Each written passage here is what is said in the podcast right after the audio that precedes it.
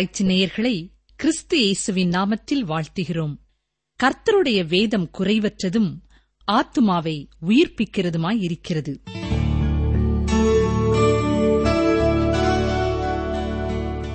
துதிகளின் மத்தியிலே வாசம் பண்ணுகிற எங்கள் அன்பின் ஆண்டவரே இந்த நல்ல கால வேலைக்காக நாங்கள் தாழ்மையோடும் மொழி இதயத்தோடும் உமக்கு நன்றி செலுத்துகிறோம். துதிக்கிறோம் ஸ்தோத்தரிக்கிறோம். எங்கள் காலங்கள் எல்லாம் உடைய கரத்திலே இருக்கிறது. எங்கள் வாழ்க்கையிலே நாட்களையும் காலங்களையும் கூட்டித் தருகிற இரக்கத்திற்காக கிருபைக்காக உம்மை துதிக்கிறோம் ராஜா உமை ஸ்தோத்தரிக்கிறோம் ஸ்தோத்தரிக்கிறோம் ஸ்தோத்தரிக்கிறோம்.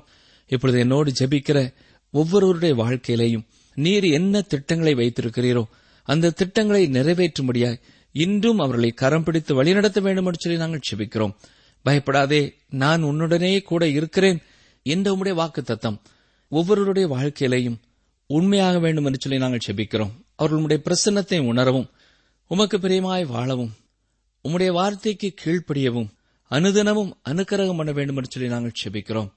தகப்பனே உம்மிடத்திலே ஜெபிக்க வேண்டும் என்று பாரத்தோடு இருக்கிற நம்முடைய பிள்ளைகளிலே பலர் எங்களால் ஜெபிக்க முடியவில்லை. ஜெபத்திற்கு தடை வருகிறது என்று சொல்லி வேதனைப்படுகிறார்கள். நித்திரையினாலே ஜெபிக்க முடியாமல் இருக்கிறவர்கள் உண்டு. கன நித்திரையின் ஆவியினாலே ஜெபிக்க முடியாமல் இருக்கிறவர்கள் உண்டு.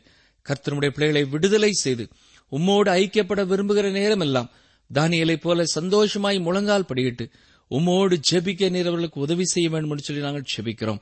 கர்த்தாவே இரவிலே தூங்க முடியாமல் கஷ்டப்படுகிற எங்களுக்கு அருமையான நேயர்களுக்காக நாங்கள் பாரத்தோடு ஜெபிக்கிறோம்.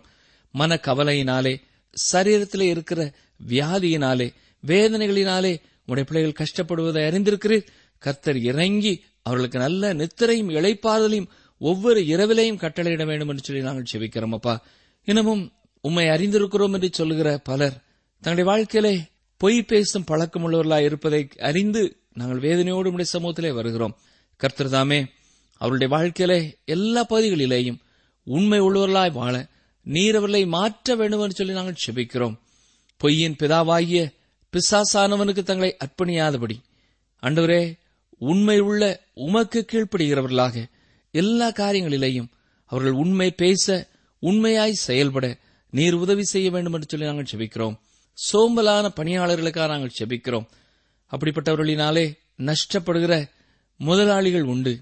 தொழில் அதிபதிகள் உண்டு.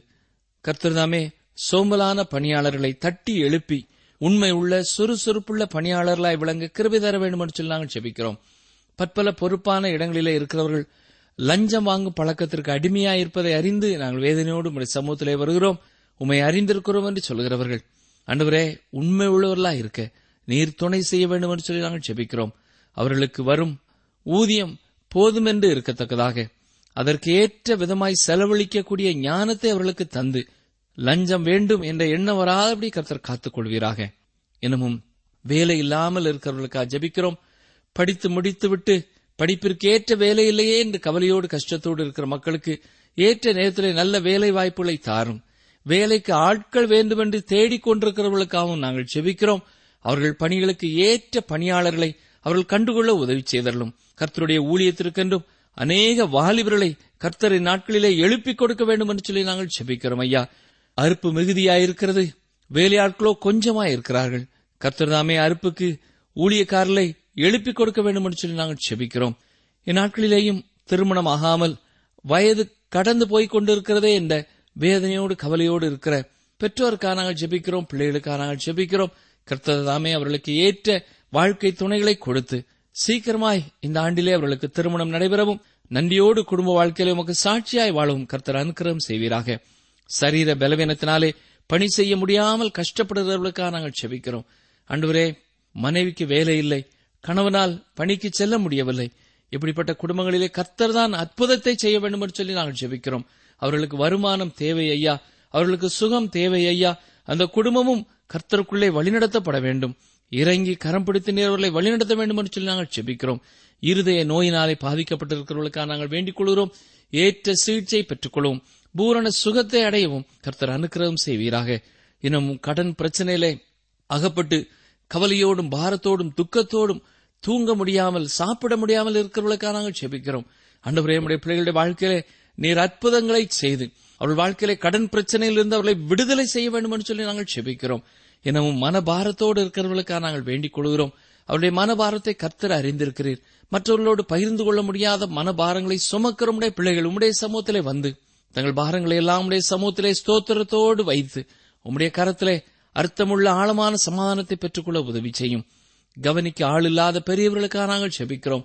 அன்றுவரே வயது காலத்திலே அவர்களுக்கு தேவையான உதவிகளை செய்ய சரியான உதவி ஆட்களை கர்த்தர் கொடுத்தள்ளும் பிள்ளைகளுக்கு உண்மையான அன்பை பெற்றோர் மேலே தாரும். அவர்கள் செய்ய வேண்டிய கடமைகளை சந்தோஷத்தோடு செய்ய கருவை தாரும். இந்த நாட்களிலேயும் மழை இல்லாமல் கஷ்டப்படுகிற பகுதிகள் உண்டு ராஜா. கர்த்தர் தாமே இறங்கி அந்த பகுதிகளிலே நல்ல மழையை வருஷிக்க பண்ணி நிலத்தடி நீர் உயரத்தக்கதாக போதுமான தண்ணீர் கிடைக்கத்தக்கதாக கிருபை செய்தரலும் படிக்கிற பிள்ளைகளுக்காக ஜெபிக்கிறோம். படிக்கிறதுக்கு தேவையான நல்ல ஞானத்தை தொடர்ந்து தாரும். நல்ல ஞாபக சக்தியை தாரும். உமக்கு பிரியமாய் தங்களுடைய கடமைகளை செய்ய தொடர்ந்து நீர் அவர்களுக்கு உதவி செய்யும் வழி நடத்தும். இந்த நாளிலேயும் இந்த வாரத்திலேயும் தங்கள் பிறந்த நாட்களை தங்கள் திருமண நாட்களை நினைவு கூறுகிற ஒவ்வொருவரையும் கர்த்தர் கண்ணோக்கி பார்த்தரலும் அவர்களுக்கு தேவையான சரீர சுகத்தை தாரும் தேவையான ஞானத்தை தாரும் அவர்கள் கரத்திலே கொடுக்கப்பட்டிருக்கிற பொறுப்பை சிறந்த முறையிலே செய்ய உதவி செய்தலும் இந்த ஆண்டிலேயும் அவர்கள் இருதயத்தின் ஆழத்திலே காணப்படுகிற விருப்பங்களை கர்த்தருடைய சித்தங்களை நீர் நிறைவேற்றி உடைய நாமத்தை மயப்படுத்த ஒப்புக் கொடுக்கிறோம் இந்த வாரம் முழுவதும் உடைய கிருபை எங்களுக்கு போதுமானதா இருக்கட்டும்.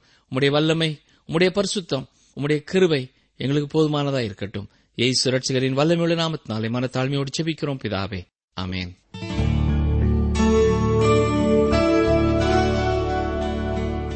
இந்த விடுமுறை நாளிலும் அதிகாலையிலே எழும்பி கர்த்தருடைய வார்த்தைக்காக காத்திருக்கிற உங்களை கர்த்தர் ஆசீர்வதிப்பாராக. கடந்த நிகழ்ச்சியிலே நாம் தானியல் பதினோராம் அதிகாரத்தை சிந்திக்க துவங்கினோம். பத்தாம் அதிகாரத்திலே தானியலோடு பேசிக் கொண்டிருந்த தூதன் தொடர்ந்து பேசுகிறான். முதல் இரண்டு வசனங்களிலே அவன் சொல்லும்பொழுது மேதியனாகிய தரியு அரசாண்ட வருஷத்திலே நான் தரிவை திடப்படுத்தவும் பலப்படுத்தவும் அவனுக்கு துணை நின்றேன் என்று கூறினான். அதாவது தரியு ராஜா விசுவாசத்திலே திடப்பட பலப்பட உதவி செய்ததாக குறிப்பிடுகிறான். மேலும் இரண்டாம் வசனத்திலே என்ன பார்த்தோம்? இப்போது நான் மெய்யான செய்தியை உனக்கு அறிவிப்பேன். இதோ இன்னும் மூன்று ராஜாக்கள் பெர்சியாவில் எழும்புவார்கள். அதன் பின்பு நாலாம் ராஜாவாயிருப்பவன் எல்லாரிலும் மகா ஐஸ்வர்ய சம்பன்னனாகி தன் ஐஸ்வர்யத்தினால் பலங்கொண்டு கிரேக்கு ராஜ்யத்துக்கு விரோதமாக சகலரையும் எழுப்பிவிடுவான் என்று பார்த்தோம். இந்த நான்காவது ராஜாதான் ஜெரக்சஸ் அல்லது எஸ்ஸர் புத்தகத்திலே நாம் பார்க்கிற அர்த்த சஷ்டா ராஜாவாவான். இவனே மிகவும் செல்வந்தனான ஒரு ராஜா. தேவன் முன் அறிவித்தபடியே இவன் செயல்பட்டான். இன்று தானியல் பதினோராம் அதிகாரம் மூன்றாம் அவசரம் முதல் தொடர்ந்து சந்திப்போம். வாசிக்கிறேன் தானியல் பதினொன்று மூன்று. ஆனாலும் பராக்கிரமமுள்ள ஒரு ராஜா எழும்பி பிரபலமாய் ஆண்டு தனக்கு இஷ்டமானபடி செய்வான். இங்கே சொல்லப்பட்டிருக்கிற பராக்கிரமமுள்ள ஒரு ராஜா கிறிஸ்துவுக்கு முன் முன்னூற்று முப்பத்தி ஐந்தாம் ஆண்டிலே ஆட்சிக்கு வந்த மகா அலெக்சாண்டர் ஆவான் கிரேக்க மக்கதோனிய ராஜ்யங்களின் அரசனாய் இவன் பொருட்படுத்தான். இந்த மகா அலெக்சாண்டர் பெர்சிய ராஜ்யத்தை அடிமைப்படுத்தி உலக வல்லரசின் அதிபதியாய் மாறினான். தானியல் பதினோராம் அதிகாரம் நான்காம் வசனம். அவன் எழுமின பின்பு அவனுடைய ராஜ்யம் உடைந்து போய் வானத்தின் நாலு திசைகளிலும் பகுக்கப்படும். ஆனாலும் அது அவனுடைய சந்ததியாருக்கல்ல.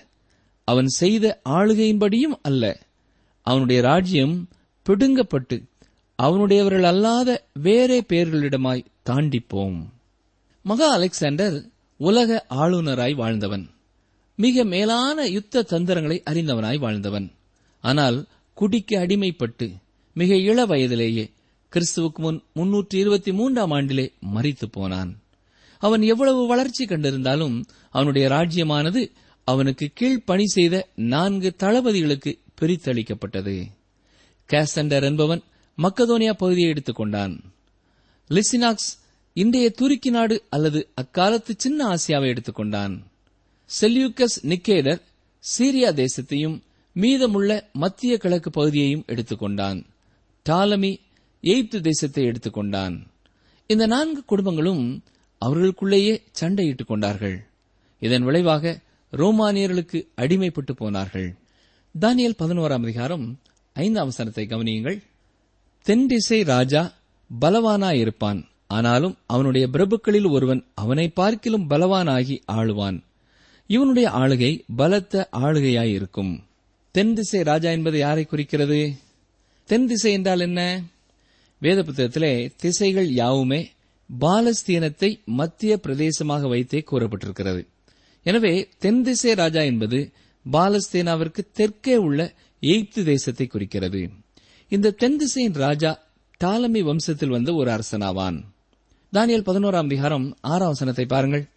அவர்கள் சில வருஷங்களுக்கு பின்பு ஒருவரோடு ஒருவர் சம்பந்தம் பண்ணும்படிக்கு தென் திசை ராஜாவின் குமாரத்தி வடதிசை ராஜாவினிடத்தில் வருவாள். ஆனாலும் அவளுக்கு புயபலம் இராமற் போம். அவனும் அவனுடைய புயமும் நிலை நிற்பதில்லை அவளும் அவளை அழைத்து வந்தவர்களும் அவளை பெற்றவனும் அவளை அக்காலங்களில் பலப்படுத்தினவனும் ஒப்புக் கொடுக்கப்படுவார்கள். இந்த வடதிசை ராஜா என்பவன் செல்யூக்கஸ் வம்சத்திலே வந்த ஒருவனாமன் இந்த வசனம் நிறைவேறிய காலம் கிறிஸ்துவுக்கு முன் இருநூற்று ஐம்பதாகும்.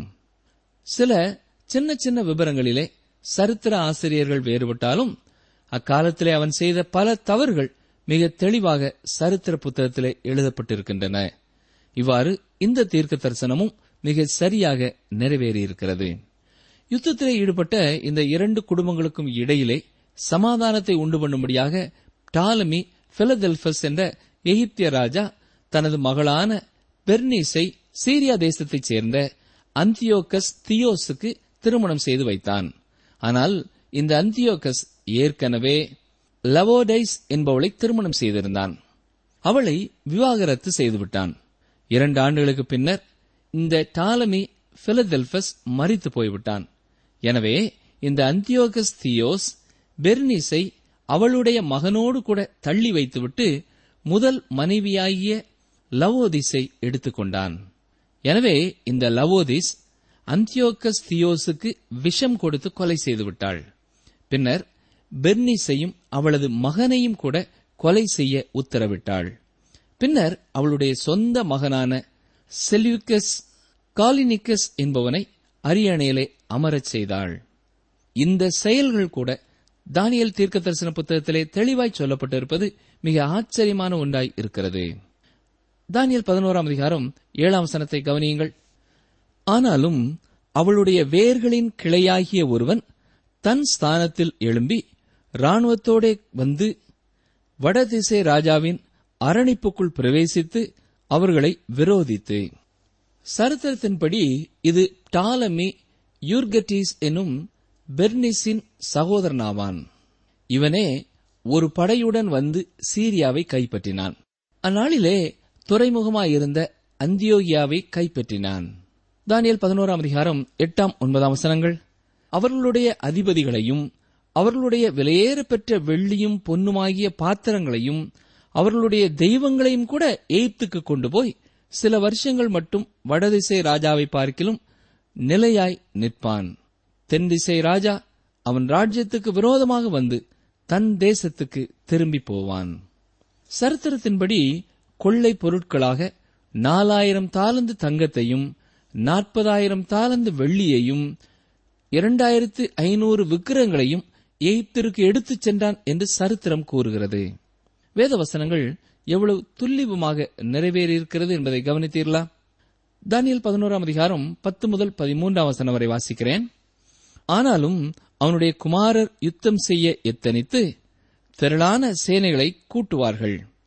இவர்களில் ஒருவன் நிச்சயமாய் வந்து வெள்ளம் போல கடந்து திரும்பவும் தன்னுடைய அரண் மட்டும் யுத்தம் கலந்து சேருவான்.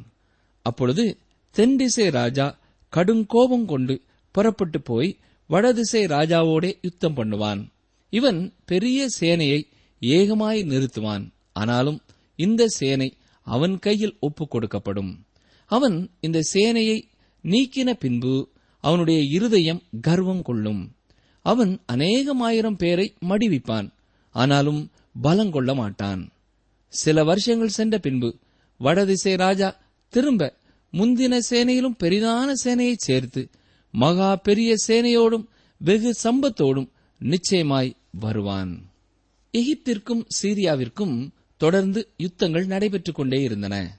இங்கே விவரங்களுக்குள்ளே செல்லாமல் நாம் அறிந்து கொள்ள வேண்டிய ஒரு சத்தியத்தை கூற விரும்புகிறேன். இந்த யுத்த காலகட்டத்திலே சீரியாவிற்கும் எகிப்திற்கும் நடுவில் இருந்த பாலஸ்தீன பகுதியில் வாழ்ந்த இஸ்ரவேலர் எந்த அரசனுக்கு துணை செய்வது என்பதிலே ஒவ்வொரு முறையும் தவறான தீர்மானங்களை செய்து அவ்வப்பொழுது இருவர் கையிலும் அடிமைப்படுத்தப்பட்டார்கள். தானியல் பதினோராம் அதிகாரம் பதினான்காம் வசனத்தை பாருங்கள். அக்காலங்களில் தென்திசை ராஜாவுக்கு விரோதமாக அநேகர் எழும்புவார்கள். அப்பொழுது உன் ஜனத்தில் உள்ள துண்டரிக்கக்காரரின் புத்திரர் தரிசனத்தை நிறைவேற்ற தங்களை உயர்த்துவார்கள். இந்த குறிப்பிட்ட காலத்திலே அநேக இஸ்ரவேல் ஜனங்கள் கொலை செய்யப்படுவார்கள். எய்த் ராஜாவின் மூலமாகவும் சீரிய தேசத்தின் ராஜாவின் மூலமாகவும் சொல்லொன்னா வேதனையிலே கடந்து வருவார்கள். தானியல் பதினோராம் அதிகாரம் பதினைந்து பதினாறாம் வசனங்களை பாருங்கள். வடதிசை ராஜா வந்து கொத்தளம் போட்டு அரணான நகரங்களை பிடிப்பான். தென்திசை ராஜாவின் புயபலங்களும் அவன் தெரிந்து கொண்ட ஜனமும் நில்லாமற் போம். எதிர்க்கிறதற்கு பலன் இராது. ஆகையால் அவனுக்கு விரோதமாக வருகிறவன் தன் இஷ்டப்படி செய்வான். அவனுக்கு முன்பாக நிலை நிற்பவன் ஒருவனும் இல்லை. அவன் சிங்காரமான தேசத்தில் தங்குவான். எல்லாம் அவன் கைவசமாகும். பிரிமானுள்ளே இங்கே சொல்லப்பட்டிருக்கிற சிங்காரமான தேசம் இஸ்ரவேல் தேசமாகும். ஆபிரகாமுக்கும் அவன் சந்ததிக்கும் என்று தேவன் வாக்குத்தத்தம் பண்ணின தேசமே இந்த தேசம். இந்த வசனத்தில் சொல்லப்பட்டிருப்பது போலவே இது மகா அந்தியோகஸை குறித்து பேசுகிறது. இவன் இப்பொழுது எகிப்தை முறியடித்தான். இதன் மத்தியிலே இஸ்ரவேல் மக்களும் அதிகமாய் பாடுபட்டார்கள். அருமையானவர்களே இந்த காலத்திலே நடைபெற்ற சம்பவங்களை எழுதியிருக்கிற சரித்திர புத்தகங்களை வாசித்து பார்ப்பீர்கள் என்றால் இந்த வசனங்கள் ஒவ்வொன்றும் எவ்வளவு துல்லிபமாக நிறைவேறியிருக்கின்றன என்பதை நீங்கள் புரிந்து கொள்ளலாம். சொல்லப்போனால் நூற்றி இருபத்தி ஐந்து ஆண்டுகள் இந்த காலகட்டத்திலே நிறைவேறியிருக்கிறது. தானியல் பதினோராம் அதிகாரம் பதினேழாம் வசனத்தை கவனியுங்கள். தன் ராஜ்யத்தின் வல்லமையோடெல்லாம் தானும் தன்னோடே கூட செம்மை மார்க்கத்தாரும் வர இவன் தன் முகத்தை திருப்புவான். இப்படி செய்து கெடுதியுண்டாக்கும்படி அவனுக்கு ஒரு கன்னி பெண்ணை கொடுப்பான். ஆனாலும் அவளாலே ஸ்திரம் பெறான். அவள் அவன் பட்சத்தில் நில்லாள். இந்த சம்பவமும் கிறிஸ்துவுக்கு முன் நூற்று தொண்ணூத்தி எட்டு அல்லது நூற்று தொண்ணூத்தி ஐந்தாம் ஆண்டை திரும்ப கொண்டு வருகிறது. மகா அந்தியோகஸ் எயிப்தோடு கூட ஒரு ஒப்பந்தம் செய்தான். இந்த சம்பவம் கிறிஸ்துவுக்கு முன் நூற்று தொண்ணூத்தி எட்டு அல்லது நூற்று தொண்ணூத்தி ஐந்தாம் ஆண்டை குறித்து பேசுகிறது. மகா அந்தியோகஸ் எகிப்தோடு கூட ஒரு ஒப்பந்தம் செய்தான். தனது மகளான கிளியோபட்ராவை டாலமி எப்பிபேனஸுக்கு திருமணம் செய்து கொடுத்தான். வசனங்கள் பதினெட்டு முதல் இருபது வரை கவனியுங்கள். பின்பு இவன் தன் முகத்தை தீவுகளுக்கு நேராக திருப்பி அநேக தீவுகளை பிடிப்பான். ஆனாலும் ஒரு சேனாபதி இவன் செய்கிற நிந்தையை ஒளிய பண்ணுவதும் அல்லாமல் இவன் செய்த நிந்தையின் நிமித்தம் இவனுக்கு சரிக்கு சரி கட்டுவான். ஆகையால் தன் முகத்தை தன் தேசத்தின் அரண்களுக்கு நேராக திருப்புவான். அங்கே இடறி விழுந்து காணப்படாமற் போவான். செழிப்பான ராஜ்யத்தில் தண்டல்காரனை தெரிய பண்ணுகிற ஒருவன் தன் ஸ்தானத்தில் எழும்புவான். ஆயிலும் சில நாளைக்குள் கோபமில்லாமலும் யுத்தமில்லாமலும் நாசமடைவான். இவன் தனது முகத்தை தீவுகளுக்கு நேராக திருப்புவான் என்று கூறப்பட்டிருப்பது எய்ப்து தேசத்தின் தீவுகளை குறிக்கிறது. இந்த காலகட்டத்திலே இந்த மகா அந்தியோகஸ் கிரேக்க தீவுகளை பிடிக்க முயற்சிக்கிறான். தெற்கு பகுதியிலே டாலமியோடு மட்டும் யுத்தம் செய்யவில்லை. மேற்கு பக்கத்திலே லிசிமாக்கஸ் வம்சத்திற்கு எதிராகவும் இவன் யுத்தம் செய்தான். ஆனால் ஒரு சேனாபதி இவன் செய்கிற நிந்தையை ஒளிய பண்ணுவான் என்று சொல்லப்படுவது அக்காலத்தில் எழும்பும் ரோம சாம்ராஜ்யத்தை குறிக்கிறது. ரோமானியர் சீரிய தேசத்திலும் இருந்து வரி வசூலித்தார்கள். அக்காலத்திலே ரோமானியரே தங்களை சுற்றியிருந்த அத்தனை பேர்களிடத்திலிருந்தும் சிறப்பான வரி வசூல் நடத்தினார்கள். இவ்வாறாக ரோம சாம்ராஜ்யமும் எழும்ப ஆரம்பித்தது. சின்ன கொம்பு என்று அழைக்கப்படுகிற அந்தியோக்கஸ் எபிபேனஸ் இப்பொழுது வெளிப்படப் போகிறான். பாருங்கள் தானியல் பதினோராம் அதிகாரம் இருபத்தி ஓராம் வசனம். அவன் ஸ்தானத்தில் அவமதிக்கப்பட்டவன் ஒருவன் எழும்புவான். இவனுக்கு ராஜ்யபாரத்தின் மேன்மையை கொடாதிருப்பார்கள். ஆனாலும் இவன் சமாதானமாய் நுழைந்து இச்சகம் பேசி ராஜ்யத்தை கட்டிக்கொள்ளுவான். செல்யூசைட் வம்சத்திலே எழும்பிய அந்தியோகஸ் எப்பிபேனஸ் இந்த தீர்க்க தரிசனத்தை நிறைவேற்றுகிறான். இந்த வசனம் அந்தியோகஸ் எப்பிபேனஸை குறித்த சரியான தீர்க்க தரிசனம் மட்டுமல்ல இது வரும் காலத்திலே எழும்ப போகிற அந்தி கிறிஸ்துவுக்கும் மிக பொருத்தமானதாய் இருக்கிறது. கிறிஸ்துவுக்கு முன் நூற்றி எழுபத்தி ஐந்தாம் ஆண்டிலே இந்த அந்தியோகஸ் எப்பிபேனஸ் பட்டத்திற்கு வந்தான். இவன் அவமதிக்கப்பட்டவன் என்று அழைக்கப்படுகிறான். ஏனென்றால் இவன் தூஷணம் பேசுகிறவன். சமாதானம் சமாதானம் என்று கூறிக்கொண்டு அரியணைக்கு வந்தான். பிரியமானவர்களே அந்தி கிறிஸ்துவும் இதே போலதான் சமாதானம் சமாதானம் என்று கூறிக்கொண்டு அரியணையிலே அமருவான். மகா உபத்திரவ காலத்தின் ஏழு ஆண்டுகளிலே முதல் மூன்றரை ஆண்டு காலம் சமாதானம் சமாதானம் என்று கூறிக்கொண்டு இருப்பான். அப்பொழுது அநேகர் ஆயிரம் வருட அரசாட்சிக்குள்ளே நுழைந்து விட்டதாக எண்ணிக்கொண்டு இருப்பார்கள். ஆனால் உண்மையில் அவர்கள் மூன்றரை ஆண்டு காலம் நடைபெறப் போகிற மகா உபத்திரவ காலத்திற்குள்ளே நுழைந்து கொண்டிருப்பார்கள் இந்த அந்தியோகஸ் எபிபனஸ் ஒரு வஞ்சகன். இச்சகம் பேசுகிறவன். இப்படிப்பட்டவர்களை குறித்து எச்சரிக்கையாயிருங்கள். இப்படிப்பட்டவர்களை இன்றும் ஊழியத்திலும் நீங்கள் பார்க்கலாம். அவர்கள் திருச்சபையை காயப்படுத்தி இருக்கிறார்கள் தங்கள் சொந்த நலனுக்காக இச்சகமான வார்த்தைகளை பேசுவார்கள். ஏமாற்றுவார்கள். இப்படிப்பட்டவர்கள் நமக்கு தேவையில்லை. நமக்கு உண்மையுள்ள நேர்மையுள்ள மனிதர்கள் தேவை. பாவத்தை பாவம் என்று பிரசங்கிக்கும் ஊழியர்கள் தேவை. தங்கள் சொந்த நலனுக்காக மற்றவர்களை புகழ்பாடி திரிகிறவர்களை விட்டு ஜாக்கிரதையாய் விலகி இருப்போமாக. தானியல் பதினோராம் அதிகாரம் இருபத்தி இரண்டு முதல் இருபத்தி நான்காம் வசனம் வரை கவனியுங்கள். பிரவாகமாய் வருகிற சேனைகள் இவனாலே பிரவாகமாய் முறிக்கப்படும். உடன்படிக்கையின் தலைவனும் முறிக்கப்படுவான். ஏனென்றால் அவனோடே சம்பந்தம் பண்ணின நாட்கள் முதல் அவன் சூதாய் நடந்து கொஞ்சம் ஜனங்களோடே புறப்பட்டு வந்து பலங்கொள்ளுவான். தேசம் சுக வாழ்வோடும் சம்பூர்ணத்தோடும் இருக்கையில் அவன் உட்பிரவேசித்து தன் பிதாக்களும் தன் பிதாக்களின் பிதாக்களும் செய்யாததை செய்வான். கொள்ளையிட்டு சூறையாடி பொருளை அவர்களுக்கு இறைத்து பங்கிட்டு அரண்களுக்கு விரோதமாக தனக்குள் உபாயங்களை யோசிப்பான். சில காலம் மட்டும் இப்படி இருக்கும். உடன்படிக்கையின் தலைவன் என்று கூறப்பட்டிருப்பது அக்காலத்திலே இருந்த மூன்றாவது ஒனேயாஸ் என்னும் பிரதான ஆசாரியனை குறிக்கிறதா இருக்கிறது. அவன் பொறுப்பிலிருந்து இறக்கப்பட்டு இந்த வஞ்சகமான அந்தியோகஸால் கொலை செய்யப்படுவான். தானியல் பதினோராம் அதிகாரம் இருபத்தி ஐந்து முதல் இருபத்தி எட்டு வரை வாசிக்கிறேன். பின்னும் தென்டிசை ராஜாவுக்கு விரோதமாக பெரிய சேனையோடே போர் செய்ய தன் வல்லமையையும் தன் ஸ்திரத்தையும் எழுப்புவான். அப்பொழுது தென்டிசை ராஜா மிகவும் பலத்த பெரிய இராணுவத்தோடே போய் யுத்தம் கலப்பான். ஆனாலும் அவர்கள் அவனுக்கு விரோதமாக துராலோசனை பண்ணியிருந்தபடியால் அவன் நிற்க மாட்டான் அவனுடைய போஜனங்களை சாப்பிடுகிறவர்கள் அவனை நாசப்படுத்துவார்கள். ஆகையால் அவனுடைய ராணுவம் பிரவாகமாய் வரும். அநேகர் கொலையுண்டு விழுவார்கள். இந்த இரண்டு ராஜாக்களின் இருதயமும் தீமை செய்ய நினைக்கும். ஒரே பந்தியிலிருந்து பொய் பேசுவார்கள். ஆனாலும் அது வாய்ப்பதில்லை. குறித்த காலத்துக்கு முடிவு இன்னும் நிறுத்தி வைக்கப்பட்டிருக்கும். அவன் மகா சம்பத்தோடே தன் தேசத்துக்கு திரும்பி தன் இருதயத்தை பரிசுத்த உடன்படிக்கைக்கு விரோதமாக வைத்து அதற்கானதை செய்து தன் தேசத்துக்கு திரும்பி போவான். இந்த வசனங்கள் அந்தியோகஸ் எப்பிபேனஸுடைய எகிப்திற்கு விரோதமான யுத்தங்களை குறித்தும் வெற்றியை குறித்தும் பேசுகிறது. இதன் விளைவாக இவன் மிகவும் செல்வந்தனாய் மாறுவான்.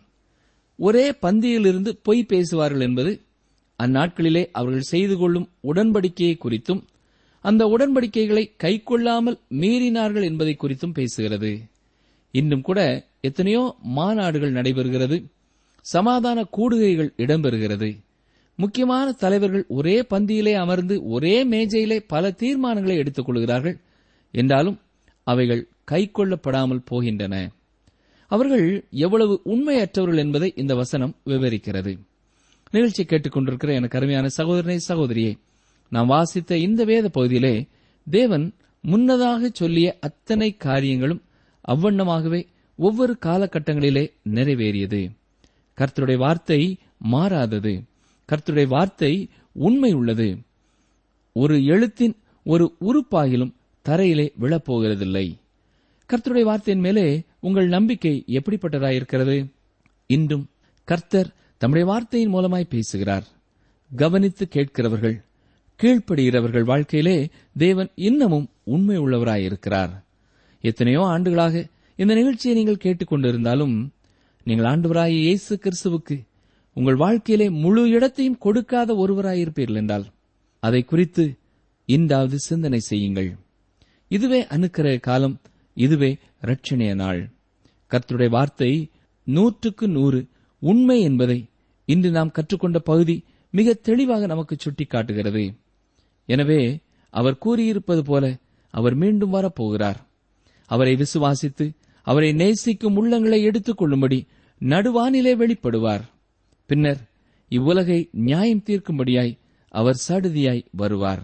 அவரை ஏற்றுக்கொள்ளாதவர்கள் சாத்தானுக்கும் அவனுடைய தூதர்களுக்கும் என்று ஆயத்தப்படுத்தப்பட்ட அக்கினி கடலிலே அவனோடு தள்ளப்பட போகிறார்கள்.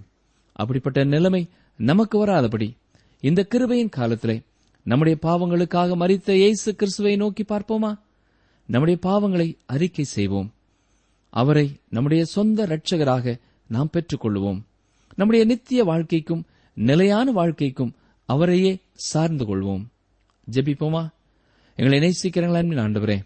எத்தனையோ ஆண்டுகளுக்கு பின்னாலே நடைபெறப் போகிற பல காரியங்களை மிக தெளிவாக நீருடைய வசனத்திலே கூறியிருக்கிறீர். உமக்கு நன்றி செலுத்துகிறோம். அதே போல அத்தனையும் நடந்தது அத்தனையும் நிறைவேறியது. உமக்கே ஸ்தோத்திரம் செலுத்துகிறோம். அன்றுவரே உம்முடைய வருகையை குறித்தும் நீர் சொல்லியிருக்கிற சம்பவங்கள் அனைத்தும் ஏற்ற நேரங்களிலே இடம்பெறும். அதற்காகவும் உமக்கு நன்றி செலுத்துகிறோம். இந்த நிகழ்ச்சியை கேட்டுக்கொண்டிருக்கிற ஒவ்வொருவரும் தங்களை உடைய வருகைக்காக ஆயத்தமானவர்களாய் காத்துக்கொள்ளவும் தங்கள் அருகில் இருக்கிற மற்றவர்களை அந்த வருகைக்காக ஆயத்தப்படுத்தவும் கர்த்தர் தாமே உதவி செய்யும் கிருவை செய்யும். கர்த்தருடைய வார்த்தையின் மேல் எங்கள் ஒவ்வொருவருக்கும் இருக்க வேண்டிய உண்மையான உறுதியான ஆழமான விசுவாசம் என்றும் எங்களிலே நிலைத்திருக்க எங்களை காத்துக்கொள்ளும். எங்கள் வாழ்க்கையின் சூழ்நிலைகளோ நாங்கள் சந்திக்கும் நிகழ்வுகளோ உம்முடைய வசனத்திலிருந்து எங்களை பிரித்து விடாதபடி என்றென்றும் காத்துக்கொள்ளும். ஏசு ரட்சகரின் வல்லமிழு நாமத்தினாலே வேண்டிக் கொள்கிறோம் பிதாவே. அமேன் நீங்கள் தொடர்பு கொள்ள வேண்டிய எமது முகவரி வேத ஆராய்ச்சி டி ஆர் தபால் பெட்டி எண் நூற்று முப்பத்தி நான்கு திருநெல்வேலி இரண்டு தமிழ்நாடு. எங்கள் தொலைபேசி எண் தொன்னூற்று நான்கு நாற்பத்தி இரண்டு இருபத்தி ஐந்து இருபத்தி ஆறு இருபத்தி ஏழு மற்றும் ஒரு தொலைபேசி எண் ஒன்பது ஐந்து எட்டு ஐந்து நான்கு ஆறு பூஜ்ஜியம் நான்கு ஆறு பூஜ்ஜியம். எங்கள் இமெயில் முகவரி Tamil DDP at radio eight eight two dot com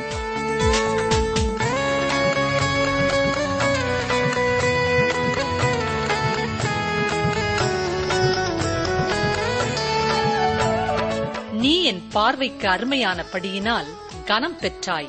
நானும் உன்னை சிநேகித்தேன். ஏசாயா நாற்பத்தி மூன்று நான்கு. நீ என் பார்வைக்கு அருமையானபடியினால் கனம் பெற்றாய். நானும் உன்னை சிநேகித்தேன். ஏசாயா நாற்பத்தி மூன்று நான்கு.